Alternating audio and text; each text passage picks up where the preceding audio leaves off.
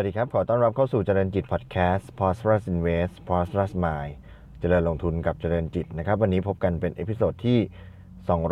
220 นะครับ ในแวดวงตลาดการลงทุนตลาดหุ้นนะครับ รวมถึงเรื่องของเศรษฐกิจทั่วโลกวันนี้ช่วงนี้นะฮะ ก็จะมีโฟกัสอยู่ที่ปัจจัยเดียวเลยก็คือเรื่องของการระบาดของโรคนะครับไวรัสโคโรนานะครับที่ มีการระบาดอยู่ทั่วโลกในขณะนี้นะครับมุมต่างๆ ของการลงทุนก็จะโฟกัสไปที่เรื่องนี้ทั้งหมดนะครับบ้านเราเมื่อวานนี้ตลาดหุ้นยังปิดลดลงอีก 10.89 จุดนะครับปิดไปที่ 1,513.26 จุด มูลค่าการซื้อขาย 67,000 ล้านบาทนะครับในช่วงในช่วงเช้าเนี่ยตลาดหุ้นเปิดรีบาวขึ้นจากการลบ 45 จุดในวันก่อนนะครับแล้วขึ้นไป ปิดช่วงเช้าเนี่ยได้ถึงบวก7นะครับแต่ว่าพอช่วงบ่ายเนี่ยดูเหมือนสถานการณ์จะมีความน่ากังวลน่ากังวลมากขึ้นนะครับ หลังจากมีการอัปเดตตัวเลขผู้ติดเชื้อแล้วก็ผู้เสียชีวิตมากขึ้นนะครับ ก็ทำให้ทำให้ตลาดหุ้นบ้านเราเนี่ยมีการปรับลดลงลงมาปิดที่ระดับลบ 10 จุดนะครับ ส่วนตลาดหุ้นอื่นๆนะครับ ก็ตลาดหุ้นที่เปิดไปเมื่อวันจันทร์ก็ก็จะปิดลบน้อยหน่อย แต่ว่าตลาดหุ้นที่เพิ่งมาเปิดเมื่อวานนี้ยกตัวอย่างเช่นเกาหลีใต้หรือว่าตัวสิงคโปร์นะครับก็มีการปรับตัวลดลงที่น้ำหนักค่อนข้างเยอะ แต่กลับกันนะครับในฝั่งของอเมริกาเมื่อคืนนี้เนี่ยพอหลังจากสถานการณ์เริ่มที่จะทรงตัวแล้วเนี่ยตลาดหุ้นทางฝั่งอเมริกาก็มีการเทินขึ้นนะครับดาวโจนส์เมื่อวานนี้ปิดไปบวก 187 จุดนะครับก็ สถานการณ์เนี่ยเริ่มทรงตัวขึ้นในมุมของอการติดตามเรื่องของสถานการณ์ของไวรัสโคโรนานะครับก็ก็ทำให้ตัวตลาดทางฝั่งอเมริกาบวกขึ้นมานะครับทางฝั่งบ้านเราเองเช้าวันนี้ก็ก็ถ้าถ้าจะดูแล้วก็มีโอกาสที่จะมีลุ้นที่จะเทิร์นกลับเช่นเดียวกันนะครับ ล่าสุดมาอัปเดตตัวเรื่องของข้อมูลผู้ติดเชื้อและก็ผู้เสียชีวิตของ ไวรัสโคโรนาตัวนี้นะครับ เพื่อที่เดี๋ยวจะเราจะได้ลิงก์เข้าสู่ข้อมูลที่เราจะพูดกันในวันนี้นะครับ อัปเดตล่าสุด 8 โมงของวันที่ 29 มกรานะครับ มียอดผู้ติดเชื้อเชื้อขออภัยครับ มียอดผู้ติดเชื้อรวม 6,055 ราย เสียชีวิต 132 ราย แล้วก็หายแล้ว 101 รายนะครับ ก็หลักๆ ก็จะอยู่ที่ประเทศจีนนะครับ มีผู้ติดเชื้อ 5,974 คน ส่วนบ้านเราเนี่ยเมื่อวานนี้เจอเพิ่มอีก 6 คนรวดเลยนะครับ เป็นกลุ่มกรุ๊ปทัวร์เดียวกันชาวจีนนะครับ ก็จาก 8 คนของเราก็เลยกระโดดมาเป็น 14 คนนะครับ แล้วก็ในฝั่งของแอฟริกาเองเนี่ยก็มีการพบผู้ติดเชื้อในประเทศไอวอรี่โคสด้วยนะครับ ก็ก็ทำให้สถานการณ์ของบ้านเราก็ดูมีมีผู้ติดเชื้อมากขึ้นส่วนภาพในจีนเอง หรือว่าจำนวนผู้เสียชีวิตเองก็ ก็มีมากขึ้นเช่นเดียวกันนะครับ ทีนี้ถ้าดูจากผู้เสียชีวิต 132 คนเทียบกับผู้ติดเชื้อ 6,055 คนเนี่ยถ้าเรามาคำนวณแล้วก็จะคิดเป็นอัตราการเสียชีวิตที่ 2%นะครับวันนี้ข้อมูลที่จะมาพูดถึงกันจะพูดถึงเรื่องของการเรื่องของนโยบายดอกเบี้ยนะครับที่ทางคณะกรรมการนโยบายการเงินหรือกรงงเนี่ยจะมีการประชุมกันในวันพุธที่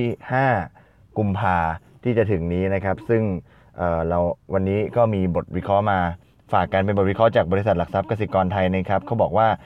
ธนาคารแห่งประเทศไทยอาจจะปรับลดดอกเบี้ยลงอ่า0.25 หรือ 0.50%ในการประชุมนโยบายดอกเบี้ยในครั้งนี้นะครับ โดยเรื่องแรกเนี่ยก็คือนักวิเคราะห์โฟกัสที่สถานการณ์โรคระบาดนะครับ ไวรัสในกลุ่มโคโรนาไวรัสเนี่ยก็มีการระบาด รวม 3 ชนิดในช่วงหลายปีที่ผ่านมาก็คือ อย่างแรกก็คือ SARS นะครับ SARS เนี่ยปี 4546 นะครับ มีอัตราการเสียชีวิตที่ 10%ถัดมาเนี่ยเป็นโรคเมอร์สนะครับโรคเมอร์สเนี่ยปี 55 นะครับ อัตราการเสียชีวิต 37% SARS 10%เมอร์ส37%แต่ว่าตัวใหม่นะครับไวไวรัสโคโรนาที่มีต้นกำเนิดจากอู่ฮั่นเนี่ยที่ในช่วงมกราที่ผ่านมาเนี่ย มีอัตราการเสียชีวิตอยู่ ล่าสุดที่เราได้คุยกันก็คือ2%นะครับ2%เพราะฉะนั้นนักวิเคราะห์มองว่าไวรัสชนิดใหม่นี้เนี่ยมีลักษณะคล้ายคลึงกับ SARS มากกว่า MERS นะครับมีอัตราการเสียชีวิตน้อย แต่ว่ามีการแพร่กระจายที่รวดเร็วมากขึ้นนะครับรวดเร็วมากขึ้นในว่าก็มองว่าสถานการณ์อาจจะเลวร้ายมากขึ้น ถ้าการระบาดยังคงมีต่อเนื่องนะครับ โดยมองว่าสถานการณ์ที่เลวร้ายเนี่ยจะมาจากการขยาย การขยายของผู้ติดเชื้อ การขยายของพื้นที่นะครับ แล้วก็เรื่องของมาตรการการยุติแพ็กการขายแพ็กเกจทัวร์ของทางจีนที่ที่ที่ได้มีการประกาศเมื่อสุกที่ผ่านมาเนี่ยอาจจะเป็นเพียงแค่การเริ่มต้นของมาตรการต่างๆ เท่านั้น ซึ่งถ้าการระบาดยังมีมากขึ้น ก็อาจจะมีมาตรการอื่น ๆ ตามมาอีกด้วยนะครับ ซึ่งถ้าเป็นมาตรการที่มากที่สุดก็คือการ ระงับการเดินทางนะครับ ล่าสุดเนี่ยคือยังไม่ได้ระงับการเดินทาง แต่ว่าระงับการขายทัวร์นะครับ ในมุมของเรื่องของการลดดอกเบี้ยลงนะครับ 0.25%เนี่ยในควคาดว่าจะลดลงอย่างน้อยเนี่ย 0.25%ในการประชุม เพราะว่าอะไร เพราะว่า เพราะว่ามีความกังวลเรื่องของการแพร่ระบาดของไวรัสอู่ฮั่นซึ่งจะส่งผลต่อสภาวะเศรษฐกิจ ซึ่ง นักวิเคราะห์ก็ยังมองด้วยว่ามีความเป็นไปได้อาจจะลดลงถึง 0.50%นะครับ นอกจากนี้เนี่ยก็คือนอกเหนือจากป้องกันเศรษฐกิจชะลอตัวจากเรื่องของไวรัสอู่ฮั่นแล้ว ก็ยังมีความเป็นไปได้ว่าจะลดลงเยอะๆ เพื่อป้องกันผลกระทบทางเศรษฐกิจที่มาจากการเลื่อนการอนุมัติพรบงบประมาณประจำปีออกไปนะครับการพิจารณาพรบงบประมาณประจำปี 63เนี่ยจริง ๆ แล้วควรจะต้องมีการ ใช้เริ่มใช้มาตั้งแต่สิ้นเดือนตุลาคมนะครับ แต่ด้วยบ้านเราเนี่ยไม่ว่าจะเป็นเรื่องของการเลือกตั้งก็ดี เรื่องของการจัดตั้งรัฐบาลก็ดีเรื่องของการพิจารณาต่างๆ ก็ดีทำให้เวลายืดเยื้อกันมาจนถึงเมื่อต้นปีที่ผ่านมานะครับทำให้ไม่สามารถผ่านร่างงบประมาณปี 63 ได้แล้ว ล่าสุดเนื่องจากเวลาที่ยาวนานเนี่ยก็ติดข้อกฎหมายจำเป็นจะต้องส่งให้สารรัฐธรรมนูญตีความนะครับ ก็อาจจะทำให้มีการล่าช้าออกไปอีกการเบิกจ่ายงบประมาณที่ ล่าช้าเนี่ยก็จะทำให้การกระตุ้นเศรษฐกิจของภาครัฐเนี่ยทำได้ไม่เต็มที่นะครับเมื่อรวมกับสถานการณ์ของการแพร่ระบาดของไวรัสโคโรนาเนี่ยนักวิเคราะห์ก็มองว่าทางกรงงเนี่ยอาจจะมีการปรับลดดอกเบี้ยนโยบาย ซึ่งอาจจะปรับลดได้มาก ๆ ถึง 0.50%เพื่อเป็นการรองรับผลกระทบที่เกิดขึ้นนะครับ ในข้อมองว่ามีดาวไซต์ต่อ GDP ของบ้านเรานะครับ เนื่องจากการท่องเที่ยวเนี่ย คิดเป็น 11.5%ของ GDP รวมของประเทศไทย แล้วก็มีความสัมพันธ์กับการบริโภค ซึ่งคิดเป็น 55-60%ของ GDP นะครับ ก็เลยมองเห็นดาวไซด์ว่า